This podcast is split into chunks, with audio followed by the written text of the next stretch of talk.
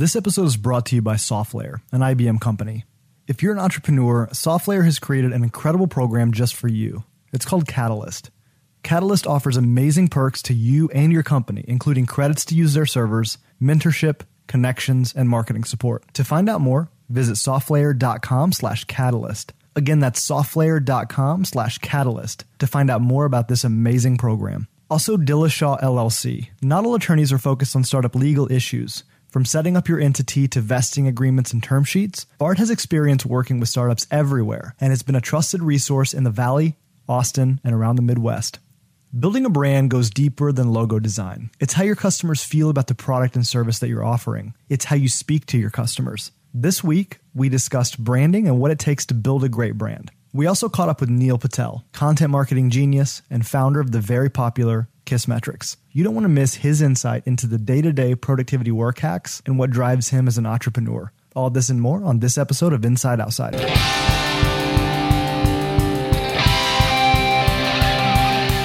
Running a startup is hard. Running one outside the valley is even harder. Inside Outside is a podcast for inside access to startups outside the valley. Each week, we'll bring you real insights, raw stories, and tactical advice from founders and startup teams around the country. Let's get started. Hey, everybody, and welcome to this episode of Inside Outside. You're looking to startups outside Silicon Valley. My name is Matt Boyd. I'm Brian Ardinger. And I'm Paul Jarrett. This week, we are talking about branding. It's a huge topic. Uh, we don't even really know where to start. We're just going to jump right. This is in. like 17 episodes Are we all talking in one. like branding big core topic? Are we talking like something like specific, like naming your company? are we talking Or like Jungian archetypes or are we talking like We're talking about all of the above, baby. This is a five part man. series? this will take us through entire Go month get of my- November. Go get my helmet. Go get my helmet. so we will be talking about branding for the next two years. These We ha- episodes are going to be so loaded with bullshit because we're talking about branding. Inside outside branding. So, uh, what what is a good brand? What makes a good brand? Man, that's a ginormous question. Um, uh, my my take on it. So I that's kind of the world that I came from for almost a decade. Yeah. I think that having a solid foundation, um, uh, understanding of like functional benefits, emotional benefits, like um, kind of getting all of that down, that archetype of the brand is crucial. Unwrap that a little bit. Yeah, um, like Like just define what what you're talking about, the, the terms. Right. So there's there's a branding exercise, and, and I kind of see it in my head, and and and a lot of companies have their own way of, uh, you know, a lot of ad agencies and branding agencies. They kind of have like their magical way of, you know, this is how you discover your brand. This is who you are. Um, it's it's kind of it's all you know the same thing rearranged. But understanding kind of the uh, purpose of your brand, like in one line, right? Um, like ours, for instance, is uh, to help people discover products to feel better. Yeah. like that's the So it's the core. core story. Yeah, and then you kind of break down, you know, what's the emotional benefit of that? What's the functional things that you do? You know, there's kind of a list, and and I think you know you can Google, save yourself, you know, tens of thousands of dollars at a branding agency, and go Google it. Um, there's a there's a book called Take a Stand for Your Brand, and and I think that's a really good solid book.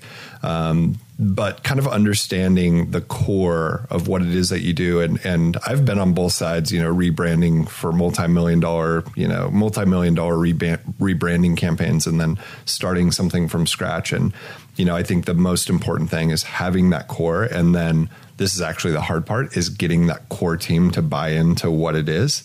Um, and then through that whole thing never saying something that you aren't. So never kind of put down what you want to be. It's putting down who you currently are So- at the time. So I want to talk a little bit about um, the so taking all, all of these philosophies and these ideas and then Right. kind of disseminating it down into something that is that is tangible, something that's usable that that your company can reference whenever they're talking to customers, whenever they're you know creating copy in any way, Well, writing a blog post. let's talk about startups in general. So let's say you're, you know, brand new. You've got an idea. You're going to launch a product. I think too many startup founders think, well, branding's my logo. So I've got to, you know, come up with a great logo and then I've Right. got my brand. Um, versus again, kind of going down to what am I building? Why am I building it? Who am I building it for? What's important. And I think it's hard at the startup stage a lot of times because a lot of that's in flux. You know, Yeah. you don't necessarily know exactly who your customers are. You Yeah. don't know exactly what features and product you're going to be building. And so, you know, making core branding decisions at the very early stages of a startup is is sometimes very challenging. Um, and I think people get hung up on a, a lot of it. Like, I've got to have the perfect name out of the gate.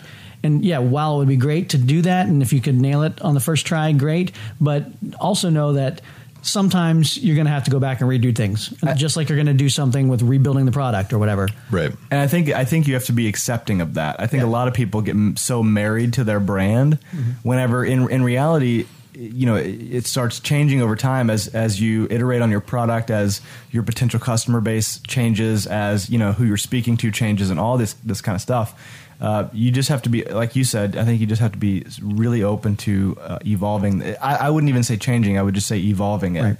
I, I think too many people kind of treat their brand and their companies like uh, like a baby, right? Yeah. And um, um, nobody wants to hear that their baby's ugly, um, but it, they need to treat it more like a almost like a maybe a business partner, perhaps. Yeah. Um, but one thing that I've seen that really helps, and this is after you know years of working with clients and whatever, is is actually, you know, when you're when you're trying to determine the brand and who it is, some exercises that you can do and some things that I've seen that are really valuable is like identify the brand as a person. Like if it was a celebrity or somebody on a show, like who is that person and like would they talk you know the way that they're talking what tone would they use etc. um, i've seen people you know kind of really wrap their head around their own brand by kind of you know um, uh, there's a word for it humanizing um, there's oh there's a fancy word for it um, not coming to mind um, but kind of somebody, somebody's in their car right now shouting it like ah, this is a word um, but kind of humanizing your brand and giving it a um, you know that personality and and really asking yourself whenever yeah maybe that's it word- let me just let me just open my fancy word dictionary. here. Flip through the pages. but I think that's a really um, um, uh, great tactic when you're first starting out. Yeah.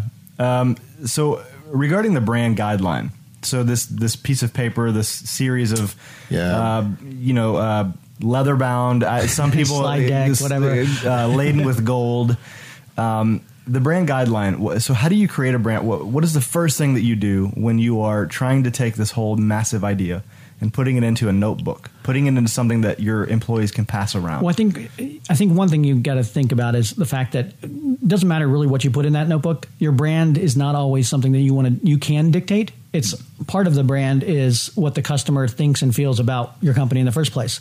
I think that's a new concept that's happened within the last five to ten years that didn't hold true previous, right? you used to be able you could just cram it down people's Yeah, throats enough times on, on TV and that, and they'd eventually This get is- it. But yeah, but yeah, this is where like most agencies are failing right now. They they fail to understand that what you just explained. So I'm glad you brought that up. it's not what you put in the book. So you can't always dictate the brand. The brand is a amalgamation of what your customers think about you. So you know you can say we are the healthiest brand on the planet, but if your customers don't believe that, then Yeah. that's your real brand. And so uh, understanding that it's a dynamic thing and it's not something that the company can dictate all the time uh, is an important thing to put into, into consideration. Right. So how do you? Uh, I, I would actually very very uh, solidly agree with that. Um, how do you emphasize what the brand is if the, if it's kind of an amalgamation, if, if it's always changing, if it's kind of this amorphous blob in your company that you're not exactly sure what it is, which I think that the freedom to do that is actually pretty powerful if you can do it. Not everybody can do it. Um, how do you if that's the choice that you decide um, how do you get the brand across to uh, to your employees and whenever they're talk whenever they're writing blog posts and and, and you have um, you're not sure the language that you're supposed to use I think one helpful tip is to map out how your customers interact with your brand in all the various stages. You know, whether it's through customer service, whether it's through your website, whether it's Yeah, through friends and referrals, and really have a good understanding of that map um, and and where your brand touch points are. And then fr- from that, what can you do to influence those particular touch points? You know, is it a, you know a training manual for people who answer the phone, and this is the way you answer the phone, or you know, Slack does a really good job with their Slack bot, and it's you know very conversational and um, Hey, you know, Slackbot. I know exactly. Him and I have a thing And he pops up work. when he when you need him and things like that. but that's that's probably a very conscious brand decision uh, of how t- to phrase that or or Yeah. how to make that part of the overall feeling of when you use Slack. This is kind of the experience that you're going to have. Want to take a little break and remind you that this episode is brought to you by SoftLayer, an IBM company. Hey, This is Rich Malloy from SoftLayer, an IBM company. We're a big server company. We have a program for startups called Catalyst, where we give you credits to use our servers, offer you mentorship and connections. If you're raising money or bringing on new partners, you should think about how to craft a great pitch. We sat down with Rich to hear his thoughts on putting together a great pitch story. The art of the pitch is all about storytelling. You need to craft a great story about what you're building. And I'll give you two quick frameworks that you can use to think about your story. One is from small to large, and the other is from large to small. Small to large is starting the story about an individual user and their pain point, and then how your product solves their pain point. And then you go big from there, talking about the market that they're in, and then the larger market that they're in, and how all that is your total addressable market. The big to small is coming from the other side. Here is this big, hairy problem. And then you start to work your way down and say, this is the beachhead of the initial market that we're going to tackle. And once we've tackled that, then it opens up the whole world for us. So figure out whether you want to start big to small or small to big and start to craft your story around that message. And now back to the show. How do you how do you mix uh, mix brand with with design, uh, especially when it comes to like whenever you're designing a logo? Um, how do you how do you capture your brand vibe whenever you're actually putting together a logo?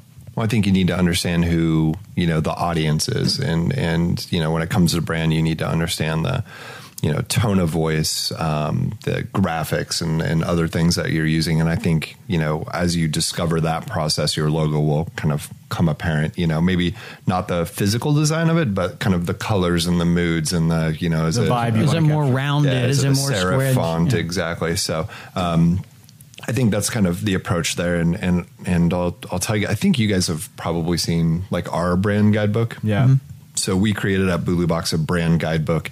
Um, it's something that I've done at multiple companies. Um, the uh, the brand guidebook is it's kind of like a resume. I think like there's no right way to do a resume. It's whatever you believe is the like most correct way to do it Yeah. Whatever you're the most passionate about. Yeah. Um, I think there's a few basic principles you need to follow, but over time you start to see what coworkers react to and what they don't react to. And you know, ours, ours will uh, you know cover. We actually have a um, um, access where we have forms of humor, and we actually have like plotted on a graph. Like we do say this, we don't say this. Like Yeah. we never like attack somebody personally, but we have like self-deprecating humor. So we actually have like kind of drilled down that far into it. Um, but That's when powerful. Yeah, when it comes to, um, uh, and I can't take credit for that. I got to give the team credit for that because uh, um, th- that was actually some confusion on like what's our sense of humor, um, and and I'm really glad we actually were able to put that in the guidebook. Um, but tone of voice, uh, mood boards within the guidebook. Um, those those are all things that have kind of evolved over time. And what I always push to do is to delete stuff if we don't need it within the guidebook. Yeah. So um, that document is the first thing when we make a hire. Um, we sit down and we go through the entire guidebook and explain, you know, what every single page means. And it's interesting how heavy that bleeds into culture. Um, I think we've developed a great culture at our work, and I think it's because a lot of people understand and buy into the brand that we have, and they're proud of the brand that we Well, have. Well, if you want your employees to, you know, th- they are a representation of your brand. They're, they're walking around, uh, whether they're wearing Hudl shirts walking downtown or Yep. Bulu Box shirts, they're a walking representation of your brand. So I think that's important. And, and too few startups really focus on that and are deliberate about communicating that story to their employees about here's what we stand for, here's how we communicate that, and here's what we would love our brand to be rep- represented by Yeah. uh, out there in the real world. Hu- humans are like pretty, um, you know, we're, we're, we're pretty like uh, primal, right? And we want to be part of like tribes and, and, you know, want to be part of cultures. And um, I think brands are you know exactly that right? Mm-hmm. And when somebody wears a t-shirt they want to say like i'm part of this group. I'm you know part of this tribe. You're banging the drum That's t-shirt right. that's like we all want to be part of that like startup community. So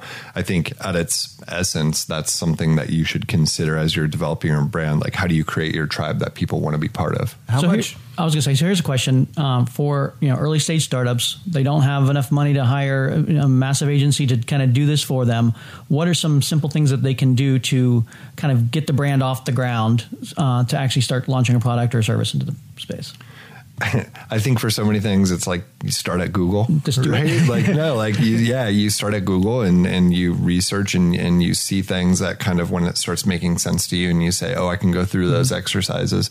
Um, you know, you do them and only do the things that you're passionate about, and then just realize like over time those things will probably change, and maybe you hire somebody that has experience with that, or maybe you run into a mentor or somebody. Um, but I think just starting is like the just like anything with a startup, that's like the most crucial point of it. I recommend uh, you know maybe going out to the web and finding brands that y- you want your company to represent or, or be similar, agree. and kind of you know agree. leverage Yep. what's been built out there. Again, it doesn't have to be within your own industry; it could be another industry, but it's like that look, feel, that that brand brand tone. All those Yep. things can have an influence on what you want to do and create uh, for your own brand. Yep. How much does uh, does your company culture uh, kind of determine your brand versus versus like your your your customers and the, and the where you want to go? I'm a big believer that companies don't really control their brand anymore. That's interesting. um, you know, social media. It's it's you know you cannot control what you want people to believe anymore. you can have an influence and you can try, Right. but at the end of the day, customers are going to believe what they uh, feel and, and the experiences experience. that they Yeah. have interacting with your brand. So I, that's why I think it's important to have culture and things along those lines. But um, just because you can't dictate it and control it doesn't mean you shouldn't be prescriptive or, or try to um, you know position in such a way that is this is the best way we would like to present our our face to the world. What's a brand that you guys admire the most? Probably Amazon. I mean, down Really? to I freaking love Amazon. The br- the brand of it? Uh, Go ahead. I'm, I mean, I'm just it's curious. not about the logo. yeah. to me, to me, it's yeah, it's not about the logo. Um, I think the logo's okay. It, it's about the feeling that I get when I when when I order something and it shows up to my house a day later and free shipping. You know that, I mean, just, I'm just like holy like Does that Yeah, it has very little to do with the logo or what you did. It's, it's Yeah, the execution yeah. of that brand. And I feel like it's the perception that they're always on the edge of something. You know, that that 60 Minutes article Yep. where they were talking about drone delivery, that was i- incredibly intentional. And they want they want to uh, to kind of create that perception that yeah, they're they're creating a new precedent for something for an exciting future for humanity. Like I, I like that vibe just gets Yeah. me really pumped. See, that's brand to me. It's funny because I'm like on the total other end. Like I hate Amazon's brand because it feels like this giant like cluster. Given there's probably like the e-commerce part in me that's like, uh, like you Yeah. know, just not liking them because in a way we compete with them.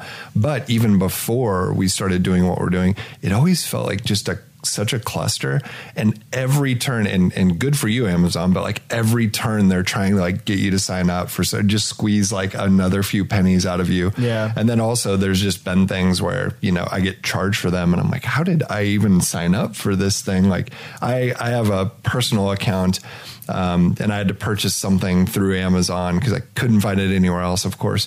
And um, the whole process, I was just like dodging signing up for Prime. Like it was insane how much. And I was like looking for like little tiny hyperlinks on like the no thanks, I don't want Prime.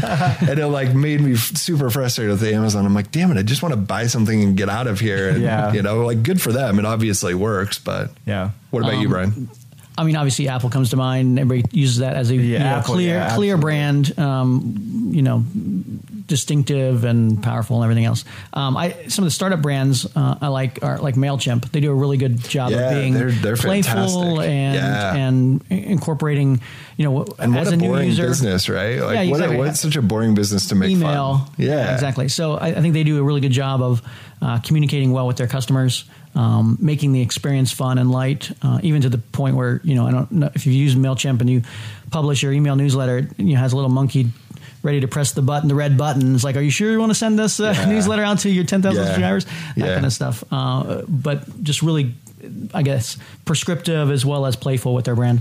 Yeah, I enjoy any sort of a kind of software that kind of like uh, lightens the situation or or has a little bit of fun with it. Like all too many times in the business world, everybody takes themselves so serious, and it's not like you know doctors or or anything, or we're not curing you know whatever. And and it's fun. It's when an you have email software. newsletter. right? Right. Like, feel like- Slack, I think has done well, um, like Wufoo. on that front. Wufoo. Yeah, Wufoo is another one. So if you go to Wufoo, it's like, uh, is it dinosaurs that they're, that Yeah. they're, Yeah, their roar. core thing? Yeah. Yeah. So like at, at every They got turn, bought by Survey Monkey, I believe, Yeah. but yeah. yeah, at ev- every turn, there's something kind of funny. Like Right. you try to do something, and there's a little dinosaur screaming, "Woo!" Like like Yep. roar or something like that. It's just kind of fun. What are what are they screaming?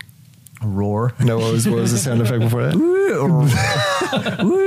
or- Woo! or roar. I don't know. That's awesome. That is the just- scariest dinosaur I've ever heard in my life. Can you imagine running as like a caveman from a di- from a dinosaur and Yeah. it's and it's running after you going woo roar. Tyrannosaurus Rex coming after you. Yeah, that's a comic book right there. There you go. So I'm I'm a big fan of um, Google, and I really like their their new branding, how they kind of like cleaned it up a little bit. But I actually think that's a great example of, you know, people that didn't really have a clue about branding, and they just had a Yeah. badass product. And and I like Google because of their um, uh, they can take risks, and it doesn't matter because they have all the money in the world to cover it. And I remember like. Google Wave and then like Google Chrome and all this like crap that comes out, but like Yeah. you know their their products will kind of beat the branding but i would say like overall um, i'm a huge fan of lululemon Oh, right. it's just like mind-blowing what they've been able to do and, and reading in their history and you know so um, and branding's evolved. I mean, if you look at you know tech branding back in the '90s, uh, you know it was Microsoft Windows 3.1, whatever, and IBM XYZ plus. E learn. Exactly, and so you know, I think thankfully branding is, has evolved, and that's something you've got to be aware of just- as you build your company as well. That you know, again, branding's more than the logo; it's more than the the things that you put you publish out there. It's Yeah. it's a part of uh, your interaction with your customers. Yeah. you remember in like the early 90s i think it was what was it like clippy Yeah, yeah. was that his name? Yeah. And then like everything you did, there'd be like, you know, a dog would pop up like an animated dog and it would go search. God, that was like so cool. And then now I look back on it and it's just terrible. that was cool. Oh, I loved it when I was little. When I was little. Yeah. So uh, to summarize this conversation, I know it's it's kind of uh, an evolving conversation. We've covered a lot of topics. Um, how do we summarize Can brand? we? I, I think can we put a call out for people to maybe ask specifically on? Absolutely. you can cut this out if you want, but like, you know, what do they do? They want to talk about naming or branding or specifics because I think this is a topic that a lot of people are um, passionate about, and Yeah. it's something that they can wrap Yeah, their heads and we could do a whole segment on just how do you name your company? What are some tips and would, tricks? And I would love to do that things along this- episode. yeah, I mean, we could have a whole some- episode on domains, like we were talking about domains. like how do you how do you acquire it? How do you grab your Twitter handle? Because that's actually harder than a domain name nowadays. So yeah, Yeah, let yeah. let us know. Uh, you know, regarding the specific facets of brand, what interests you? What would what would you like us to talk about? Uh, you Let's can do naming. Yeah, I mean, you can hit us up on uh, Twitter at the IO Podcast, and we will uh, we'll definitely take your um, take your thoughts. So, uh, so to just to summarize this conversation again, uh, brand is you know I, I really liked Brian your comments on the fact that brand is always changing. It's really hard Yep. to kind of boil it down Yep. into one very specific thing. Um, Yeah, I mean, I think uh, the the basic thing for startup founders is don't think that your logo is your brand. Yeah, um, I yep. think move beyond that, and you'll go a lot farther. Yep. Don't be afraid to iterate it. Just like a you know software or program or whatever you're doing, the brand will iterate over time, and um, you're you're probably wrong when you start, but you're on the path to being right. there you go. I thought press was the most amazing thing in the world. But the good thing about that was I realized that, hey, press doesn't really do much for you. This is Neil Patel. It's usually kind of arrogant to say, just Google me, but in this case, I would recommend it. You'll find hundreds of incredible, in depth blog posts that will change the way you see marketing, business, and work. On top of that, he's co founder of the incredible Kissmetrics, Crazy Egg, and the very popular Hello Bar that you've probably seen at the top of our website and many others. So, uh, first of all, thanks for coming on with us. Um, the way that you think is is amazing and, and kind of unreal. uh, so you optimize at every corner. You, you always get the best deal, etc. Can you just kind of give us an example of, of your thinking and maybe tell us a story that emphasizes that way of thinking? So when I was a little kid, we didn't grow up with much money. And as I started making decent money, my mom used to tell me, right? Because I was old enough to remember the struggles. My mom used to end up telling me it's always harder to make money than it is to save it. The people who do well in the long run live a simplistic life. They don't spend too much, they save, and they prepare for the future.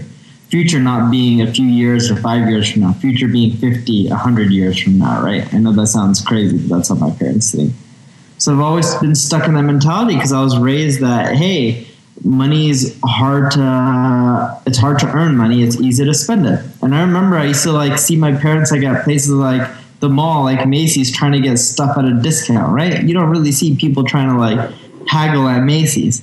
And i used to be embarrassed as a kid and as i started growing up i was just like you know there's nothing wrong with this. This money is hard earned. And sometimes my parents would actually save money and convince them to give them something for less and I was like, you know what? Why not? If I can save money by just opening my mouth and saying a few words, it's worth a shot. So, uh, where? So, is that where entrepreneurship kind of began for you? Was it in childhood, or, or, or was it something later? Childhood. Uh, I got it from my parents. My mom was an entrepreneur, and she lived. Uh, she was a, my mom and dad. Right? They were able to give us a middle class life because they worked their tails off.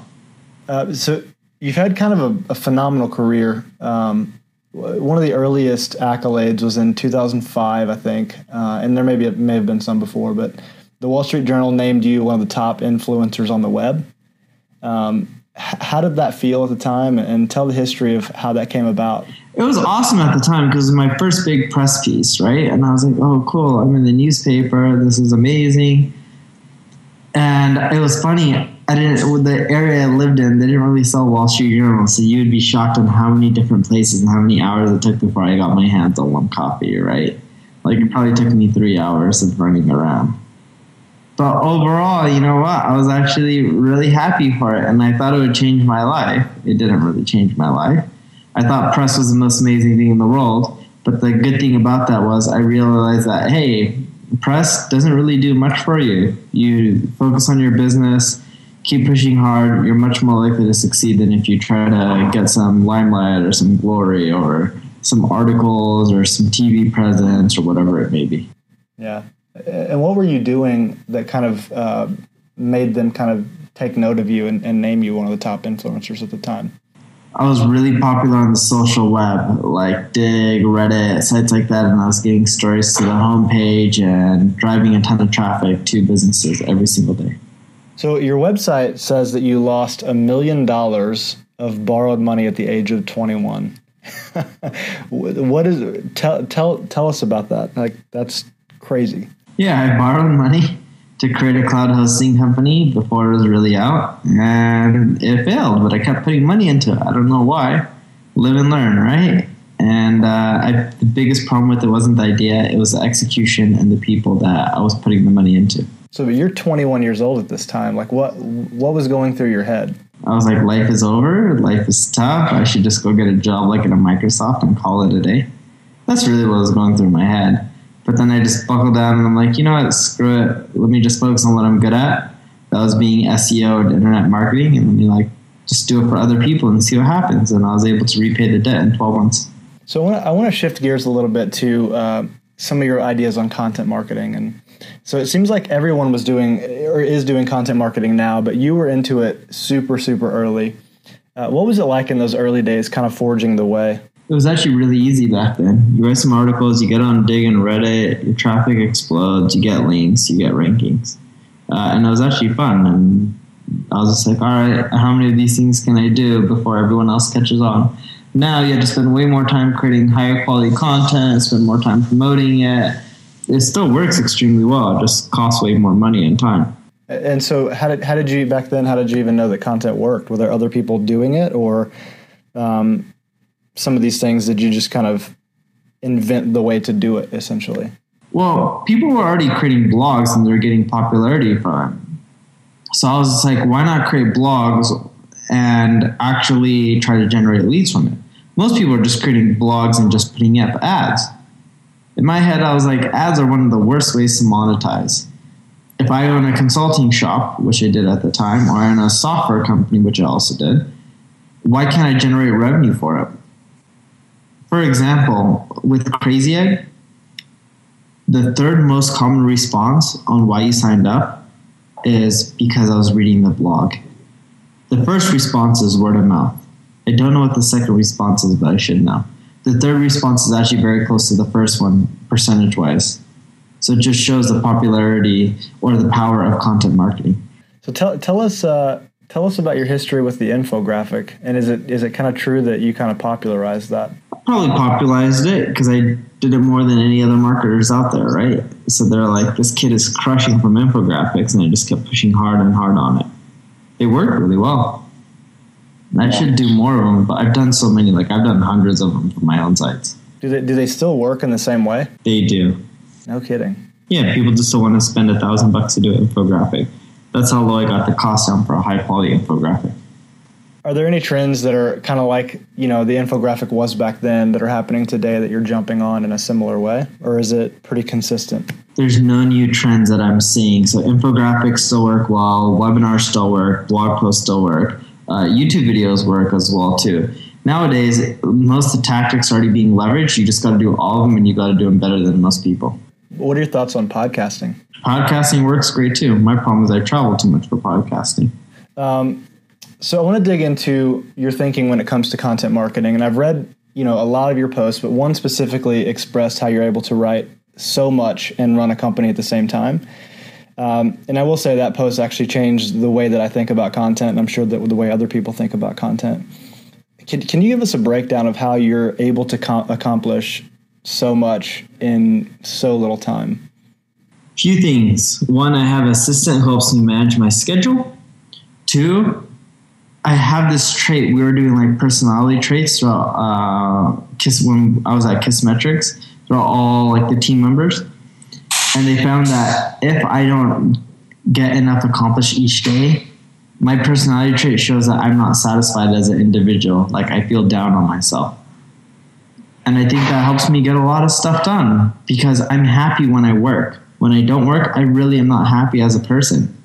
I don't know what it is. I'm just addicted to my work. My parents always tell me I'm married to my job. Um, and, are, there, are there any specific tactics that, that you can kind of give that help you get a lot more done? So I look at everything as in a quick and dirty model. How can they get it done fast and as choppy as possible, yet still look good? Get it up, get feedback, keep iterating. And that's what I really do, right? I believe it's all about iterations and learning as you go versus trying to do everything perfect from the get go. So let's um, let's shift gears a little bit uh, to Neil Patel, the entrepreneur, uh, and let's talk about the companies you've started. But I specifically want to dig into Kissmetrics and and tell us the story about how you came up with that idea with Hiten, and and maybe some some ways that you gained early traction on that. Yeah, so Kissmetrics came out of Crazy Egg. Crazy Egg was a heat map analytics tool, right? Kissmetrics helped people or helped us at Crazy Egg figure out the lifetime value of our customer, why people churn, why they don't, etc. But that's why we built Kiss. It was to help us solve our own tracking problems. Because we're like, we're getting people signed up on the front end, but why aren't they staying longer? Why are some people churning? Why are some people canceling their free trial? And were, were you a marketer before you decided to actually start like a company or what was, you know, running companies always kind of native to your thinking? I was a marketer first. I've always been good at marketing. And what kind of propelled you into thinking like, you know what, I, I could start a company? Well, technically at an agency, right? So I was just helping other people with their marketing. But I was like, you know what? If I can drive all this traffic and make all this money to other people, why can't I do I do the same thing for myself? So to get, to get early traction on the company, do you, do you uh, focus primarily on content, or is there a mixture of content and press, or how does that work? So for me, it's uh, when I'm creating, uh, starting from the beginning, I just purely focus on content. I don't worry about press. I do worry about social media. In 2014, you and Hiten decided to leave Kissmetrics. What was what was the driver behind that decision, and what are you up to now? Yeah, we still love the company. It was just time for us to move on and uh, go back to Crazy Egg and Hello Bar, which is what we're focusing on. How much did you guys raise at Kissmetrics in the early days for your seed round? I don't know. Uh, our seed round, I think a million bucks. I think in total we raised like 15 or 17 or 18, 19 million, something like that. And how did that how did that kind of come about? Was it just some of the contacts that you guys shared, or did you kind of cold email people, or The contacts that we shared, and then also getting introductions and cold emailing. It was a bit of everything. so? What is the, what is the kind of dr- drive the main driver that makes you who you are, and then what are what are some of the goals that you have in life? Yeah, um, one of the main drivers for what I like, everything that I do, and it comes down to goals, right? So my main driver is I want to create a business that generates hundred thousand dollars a year in revenue that's self-funded, right? That's what makes me move so fast. That's what makes me execute. It's just like business is that never-ending sport. It just keeps on going on and you just want to accomplish your goals. And I don't know what it is. I don't care for the money really, but I just want to hit the goal to prove to myself that I can do it. Yeah, and and so somebody who is uh, who may have similar goals out there and, and wants to create a, a business of some kind. Um, what what's some pieces of advice that you would kind of get them uh, give them to get started? You got to figure out how to start on your own. That's always my advice to people.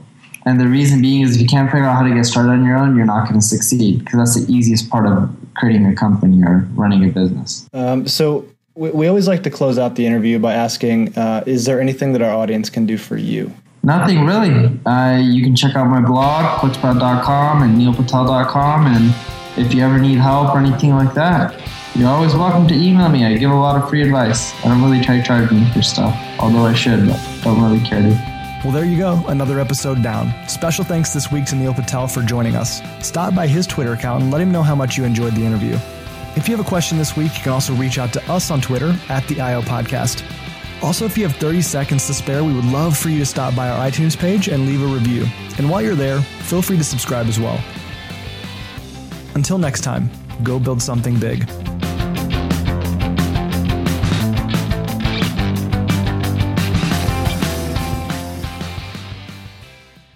Bloopers.